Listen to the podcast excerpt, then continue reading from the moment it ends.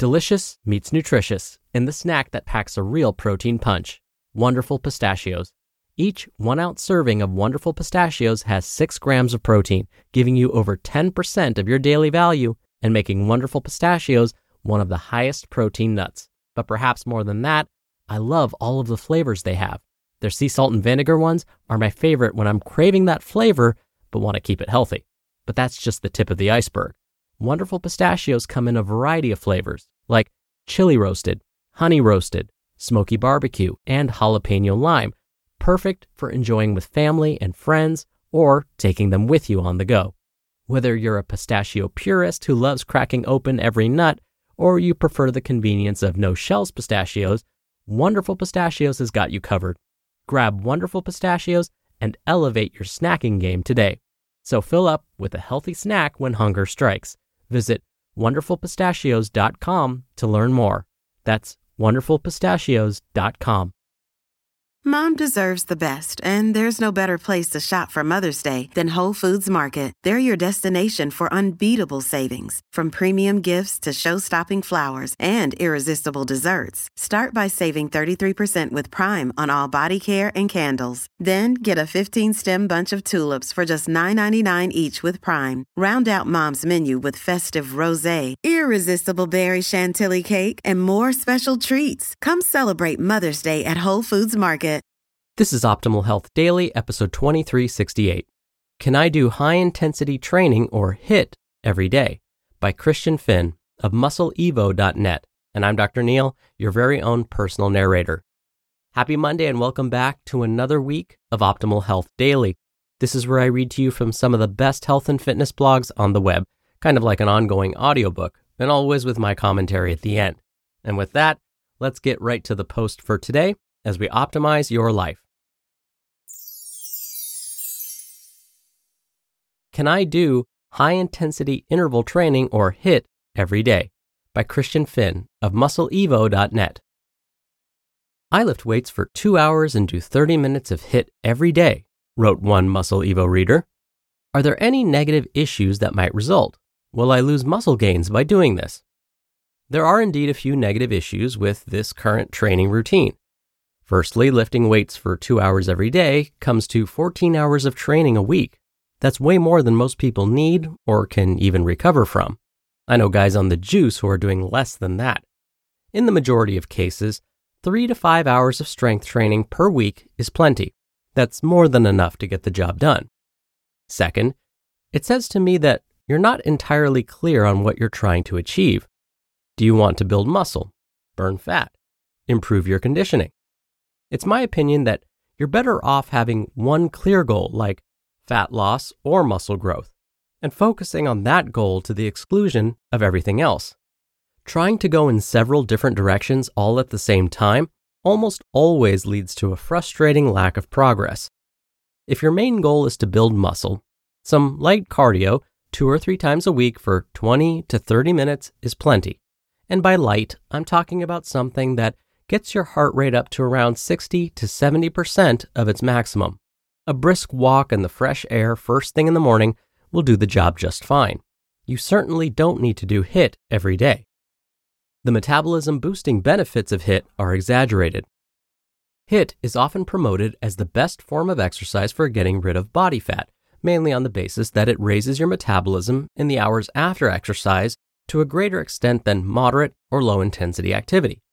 However, the size of the post exercise calorie burn after an intense workout known in scientific circles as EPOC or EPOC or excess post exercise oxygen consumption, just isn't as great as some people seem to think. A review paper synthesizing all the research comparing moderate intensity continuous training with high intensity interval training or HIIT does conclude that HIIT provides a greater reduction in total absolute body fat than steady state cardio. However, while the difference between HIIT and steady state cardio was statistically significant, the real world difference isn't worth getting excited about. After 30 to 35 workouts, the average amount of fat loss with HIIT was 3.5 pounds or 1.58 kilograms, compared to 2.5 pounds or 1.13 kilograms with steady state cardio. that's not much of a difference. Nobody's getting out of bed for an extra pound of fat loss over a 10 to 12 week period. And third, HIIT is a very demanding form of training. Doing high intensity interval training every day on top of a daily strength training routine, which, if you're doing it properly, is not entirely unlike HIIT in that it involves short bursts of intense exercise, will seriously impair your ability to recover and grow. Here's what Greyskull Barbell Club owner John Sheaffer has to say on the subject. Quote, Once the base of strength is established, the decision is then made as to what is appropriate in terms of conditioning work. If something's going to be added to a program, then one must understand that total recovery ability will be spread thinner than it previously had been. If someone was formerly lifting weights three days per week and resting on the other days, then they are in for a rude awakening if they attempt to add three high intensity conditioning workouts on the days in between. Oftentimes, the simple addition of a single stress outside of a regimented program can bring progress in the program to a halt, or at least slow it down considerably. End quote. Let me repeat that last sentence. Quote, Oftentimes, the simple addition of a single stress outside of a regimented program can bring progress in the program to a halt, or at least slow it down considerably. End quote.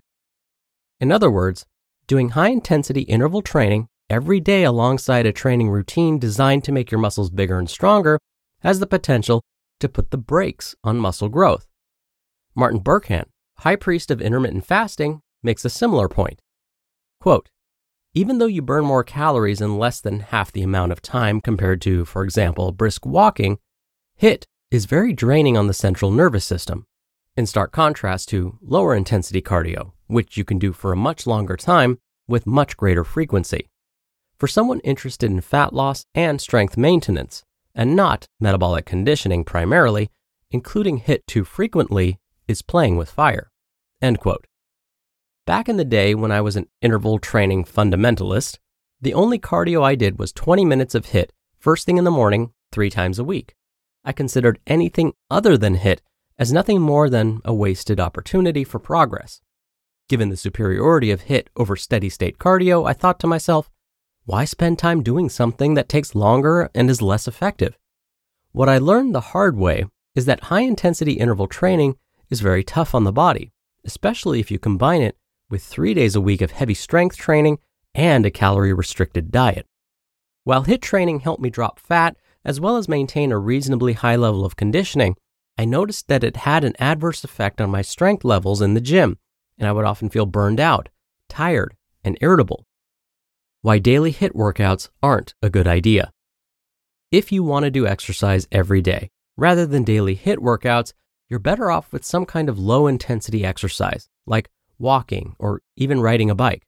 Cycling is often the ideal form of exercise to pair with resistance training, mainly because it's a lot easier on your joints than running or sprinting. Daily HIIT workouts will quickly lead to a physiological state of overreaching, a term used to describe temporary overtraining. You just end up digging yourself into a hole that can take weeks to recover from. In summary, lifting weights and doing HIIT every day is not a great idea. If you want to do HIIT while you focus on building muscle, limit it to a couple of short HIIT sessions a week. You can also program HIIT after lifting, doing sprint interval cycling immediately after training your legs. Done in this way, HIIT serves as a finisher for your quads, helping to improve your cardiovascular fitness without interfering with muscle growth. You just listened to the post titled, Can I Do HIIT Every Day? by Christian Finn of muscleevo.net. When you're hiring, it feels amazing to finally close out a job search. But what if you could get rid of the search and just match? You can with Indeed. Indeed is your matching and hiring platform with over 350 million global monthly visitors and a matching engine that helps you find quality candidates fast. Ditch the busy work. Use Indeed for scheduling, screening, and messaging. 93% of employers agree Indeed delivers the highest quality matches compared to other job sites. One of the things I love about Indeed is that it filters out incompatible applicants. So when you're hiring, the process is much faster and you only have to consider applicants that are already likely to be a great fit. And listeners of this show will get a $75 sponsored job credit to get your jobs more visibility at indeed.com slash health. Just go to indeed.com slash health right now and support our show by saying you heard about Indeed on this podcast. Indeed.com slash health. Terms and conditions apply. Need to hire? You need Indeed. Dr. Neal here for my commentary. Last week, I read to you an article about overtraining. I mentioned that overtraining is something we all will probably experience at some point. This is because if we start a fitness program and understand that we need to change up our workouts to keep improving, we'll probably end up overtraining at some point. Now, how do we know we're overtraining? Well, classic symptoms would be feeling exhausted all the time, poor athletic performance, having trouble falling asleep or staying asleep, moodiness or irritability. And as you heard from today's author, Christian, doing HIIT training every day could lead to overtraining.